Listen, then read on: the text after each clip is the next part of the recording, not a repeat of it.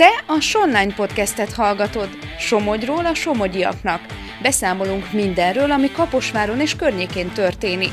Meghallgatjuk és elmeséljük.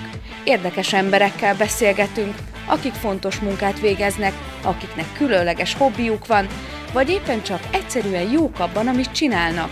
Ez a Sonline Podcast, Somogy hangja. Tarts velünk, kezdünk! Köszöntöm a hallgatókat, én Marosi Gábor vagyok, itt vagyunk a Kaposvári Munkácsi Mihály gimnáziumba, ahová néhány nappal ezelőtt érkeztek meg a tankönyvek. Itt áll mellettem Táncos Krisztina, az iskola könyvtárosa és tankönyv felelőse. Rend legyen a könyvekkel. Egyrészt mikor jöttek meg a könyvek? És Augusztus másodikán érkeztek a könyvek.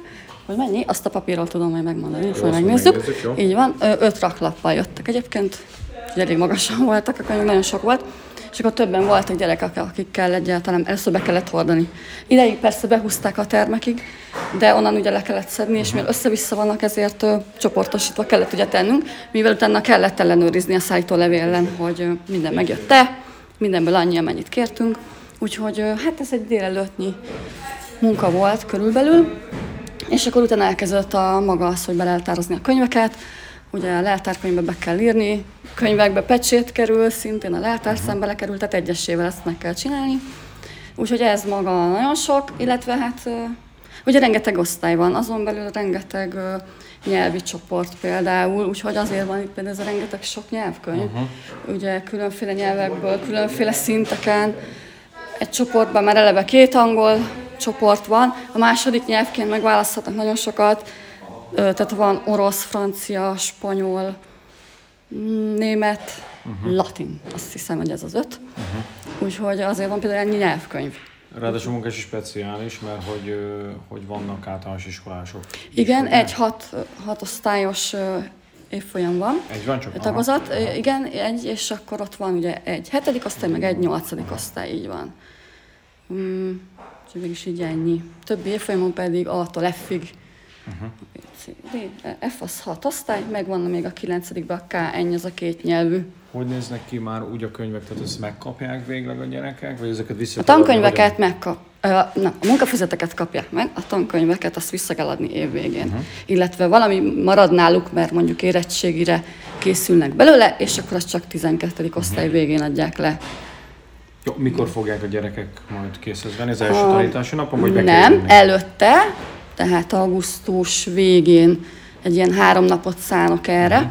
amikor majd ez ki lesz hirdetve a munkácsnak a honlapján, hogy melyik napon, hány órától hány óráig, melyik teremben, melyik osztály veheti át a könyvét.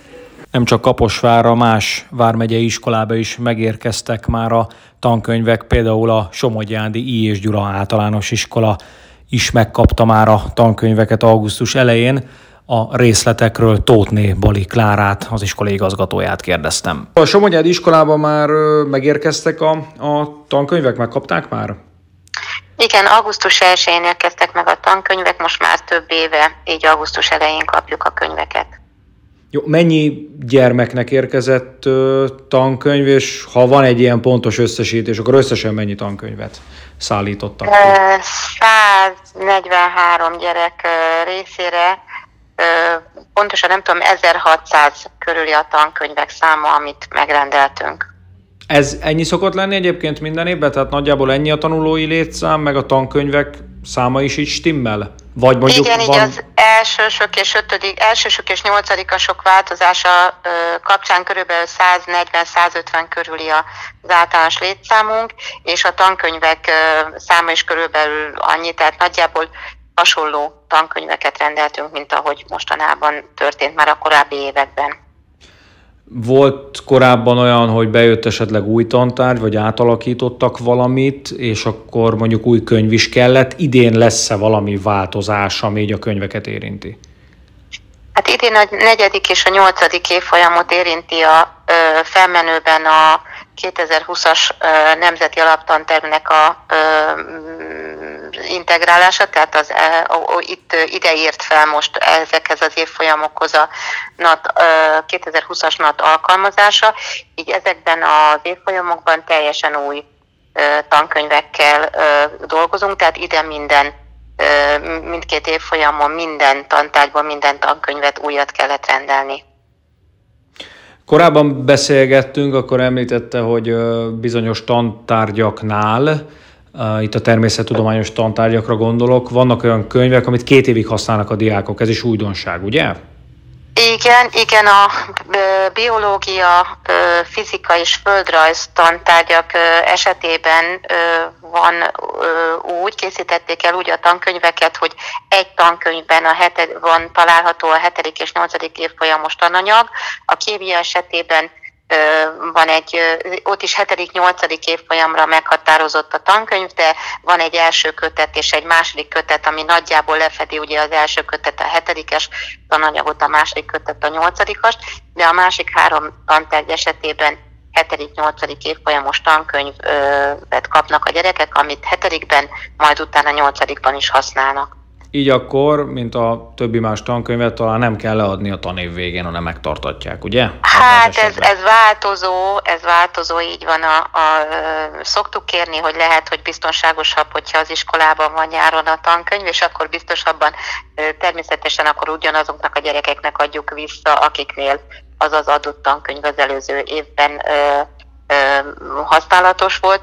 Ugyanez jellemző a, a térképekre történelem és földrajz atlaszokra, amik ugye szintén elvileg 5-től 8-ig a gyerekeknél maradhatnak. És egy picit arról meséljen nekem, ugye mindenki azt hiszi, hogy nyáron a pedagógusok nem csinálnak semmit, csak szabadságon vannak. Ez nem így van, hiszen megérkeztek a tankönyvek, azzal azért van feladat, gondolom én. Milyenkor a mit csinálnak a kollégák ilyenkor? A tankönyvekkel nálunk egyébként elsősorban iskolatitkár foglalkozik, de természetesen a pedagógusoknak is van vele feladata, hiszen főleg az új tankönyveknél azért azt elég alaposan át kell tekinteni ahhoz, hogy a tanév során hogyan használható.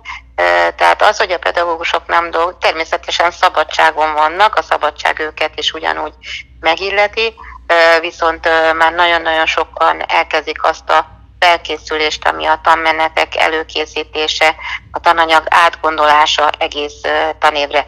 A tankönyvekkel való munkát, még a mm, iskolatitkár munkáját a pedagógusok mellett önkéntes közösségi munkát végző volt diákjaink is segítik. Ilyenkor szortírozás megy osztályok szerint, tantárgyak Igen. szerint? Igen, természetesen szétszortírozzuk a könyveket évfolyamok szerint, aztán ugye van nagyon sok olyan tankönyv, amiből már mondjuk az öt, idén mondhatom, hogy az 5., 6., 7. évfolyamon a korábbi években megrendelt tankönyveket kapják nagyon sok esetben a diákok, tehát ugye használt tankönyvet kapnak, ezeket pedig összerakjuk így az új tankönyvekkel együtt, és majd így kerül kiadásra a gyerekeknek. Törekszünk arra, hogy ugye azokat vesszük ki a rendszerből, amik már nagyon elhasználódtak, és azok helyett teszünk be új uh-huh. vásárlású tankönyvet, és törekszünk arra, hogy ezek ilyen vegyesen osztódjanak el, tehát ne ugyanazok a gyerekek kapják mindig a teljesen új tankönyveket, hanem ez inkább ilyen véletlenszerűen történjen. Mm, iskolánként eltérő a gyakorlat, hogy ki mikor jut hozzá könyv, tankönyvhöz, Somogyádon hogy lesz ez évnyitókor, első tanítási nap, vagy esetleg még a nyári szünetben megkapják?